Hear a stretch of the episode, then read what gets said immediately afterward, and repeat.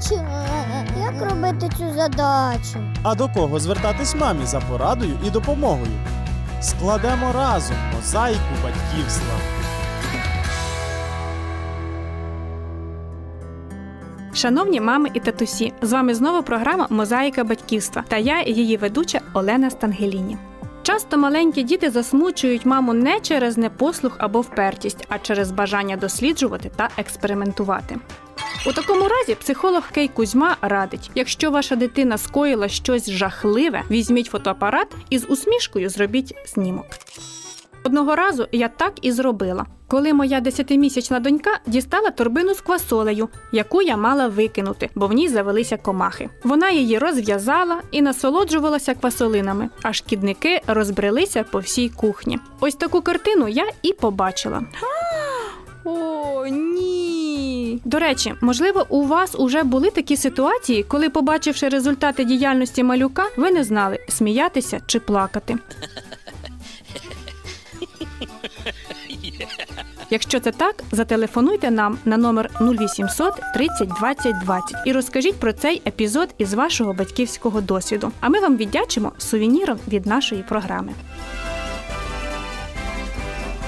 Що ж, почуття гумору та сміх дійсно допомагають батькам зберегти своє психічне здоров'я. Проте багато прикрощів татові і мамі задає саме дитячий непослух. Не хочу йти. Чи можна у процесі виховання вдаватися до фізичного покарання? Ой, у мене проблема. За роз'ясненнями з цього приводу ми звернулися до сімейного консультанта Лідії Нейкурс. Скажіть, будь ласка, протягом віків е, застосовувалося тілесне покарання дітей. А от чому зараз е, психологи наполягають на тому, що від цього велика шкода? А деякі навіть взагалі говорять про заборону цього методу виховання? Есть у нас несколько терминов таких, чтобы сдерживать какие-то недостатки или там проявления отрицательные у детей. Физическое наказание, ограничение, допустим, там, или какие-то требования. Так вот, наказание – это не обязательно физическая порка, это не обязательно битье определяет сознание. Мы не приходим сразу к выводу, что нашего ребенка нужно пороть или бить. А Мы должны выбрать лучший момент, как воспитать э- в данной ситуации этого ребенка. Но есть такие моменты в процессе воспитания, когда физическое наказание, как болевой синдром, он очень быстро помогает остыть ребенку в какой-то ситуации, в которой он другие методы не работают. І, і які ж це такі ситуації, скажіть? Бывает такой момент, когда ребенку говорит папа, этого делать нельзя, раз. Мама говорит, этого делать нельзя, это просто разговор. И, или, или еще какие-то ограничения, если ты это будешь делать, то сейчас вот, если ты не перестанешь это делать, то я тебя от- от- отошлю в другую комнату. Это ограничение называется. И это не помогает. Есть одно правило физическом наказании, именно касающееся физических наказаний. Это правило скрыто в Библии, во всех стихах, которые говорят о физическом наказании. Біблія справді згадує це Она і говорит, дозволяє. Не жалей розги. Физическое наказание должен ребенок выбрать сам. Что Це это як? означает? Так. Это означает, что мы предупреждаем ребенка, даем ему право выбора. Розга дается для того, чтобы ребенок болевой синдром почувствовал как последствие неправильного выбора. Тобто ви сказали, що ми попереджаємо дитину, так? Да, и как? Вот Як? это самое Як? главное. Мгм. Должен состояться разговор. Вот этот разговор и есть тот момент, когда ребенок начинает соображать. Если я это еще раз сделаю, я получу. И он тогда решает, делать ему или не делать Собственно, равняется получить или не получить розгу. Когда мы не даем условий никаких и выбора ребенку, это нечестно перед ребенком. А в основном 90% наказаний во свете э, горящих Ну эмоций. так, довів. Да, довив. Довів до с такого красным стану. лицом, сердитый голос, и мы тогда все лупим свои этого эмоции ребенка. ему Вот, чтоб ты выпустил, знал, так. и все это с криками. Это Але є, неправильно. є інша ситуація. Дитина веде себе неправильно. Я її попереджаю, вона не слухає. Я її знову попереджаю, вона не слухає. І ось в кінці кінців я Не розумію, витримую. що мені потрібно її покарати. Е, а немає сил.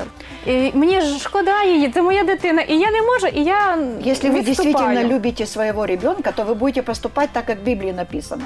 Не жалей розги для сына. А в, а в чем смысл? Вы один раз предупредили, вы сами признали свою ошибку. Вы один раз предупредили. Почему появилось второе предупреждение? По- Почему появилось третье предупреждение? Это что за воспитание такое? И получается, что ошибка-то со стороны родителя. Если ребенок делает что-то, мы говорим ему, не лезь туда, а он серьезно лезет. Ну, не лезь, это уже после трех лет, потому что до трех лет никаких физических наказаний у нас нет. Что мы делаем до трех лет? Если ребенок делает что-то не то или куда-то лезет не туда, мы его отвлекаем. Забираем Ребенок эти легко места. отвлекаем. Мгм, То есть мы его направляем в этом направлении, он пошел уже туда. Если он еще раз туда, мы его еще раз развернули. Тобто ми можемо сказати, що Вона- до трьох років дитина спеціа... спеціально, Специально нам не не буде делает, нічого она не робити делает, на зло, она так? просто развиваясь интересуется всеми дырками. А если после трех лет ребенок уже ощущает себя как личность, и он начинает пробивать нас, как далеко мы можем залезть на вашу территорию, вот тут уже работает наказание.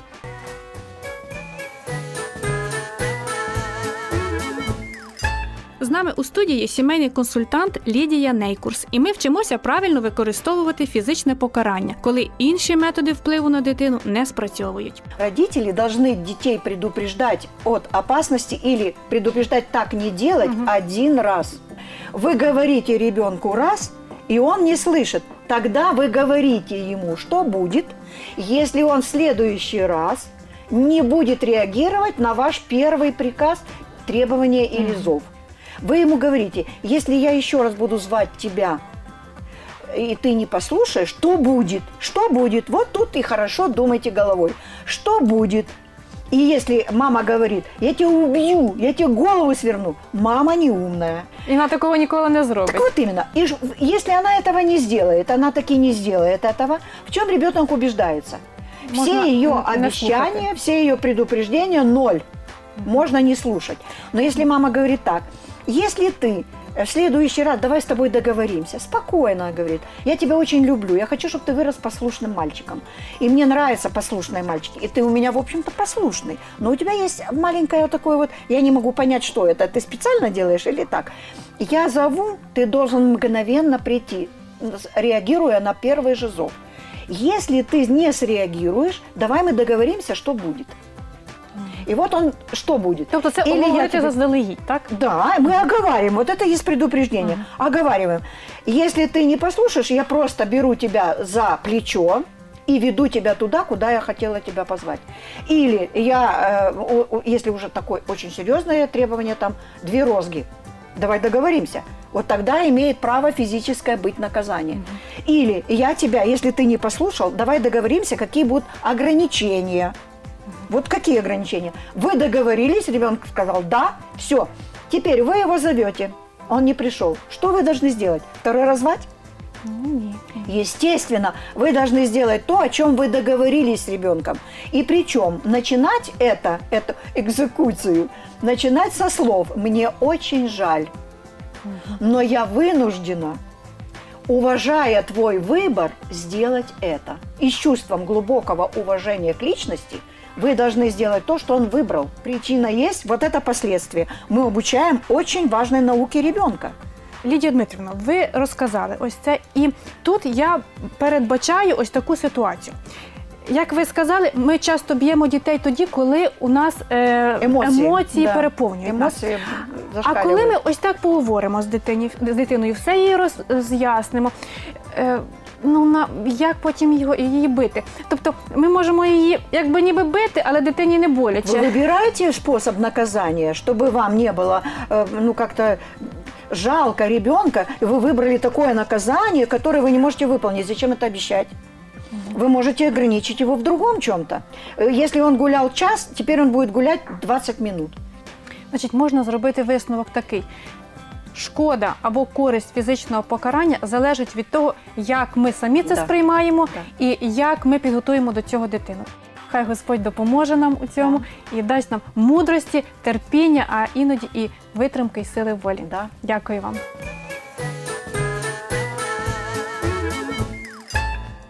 Шановні слухачі, якщо у вас виникли запитання з приводу виховання дітей, а також їхнього здоров'я або розвитку, телефонуйте нам на номер 0800 30 20 20. Дзвінки безкоштовні з мобільних та стаціонарних телефонів. А наша програма добігає кінця. Нагадую, з вами була сімейний консультант Лідія Нейкурс та я, Олена Стангеліні. До наступного ефіру.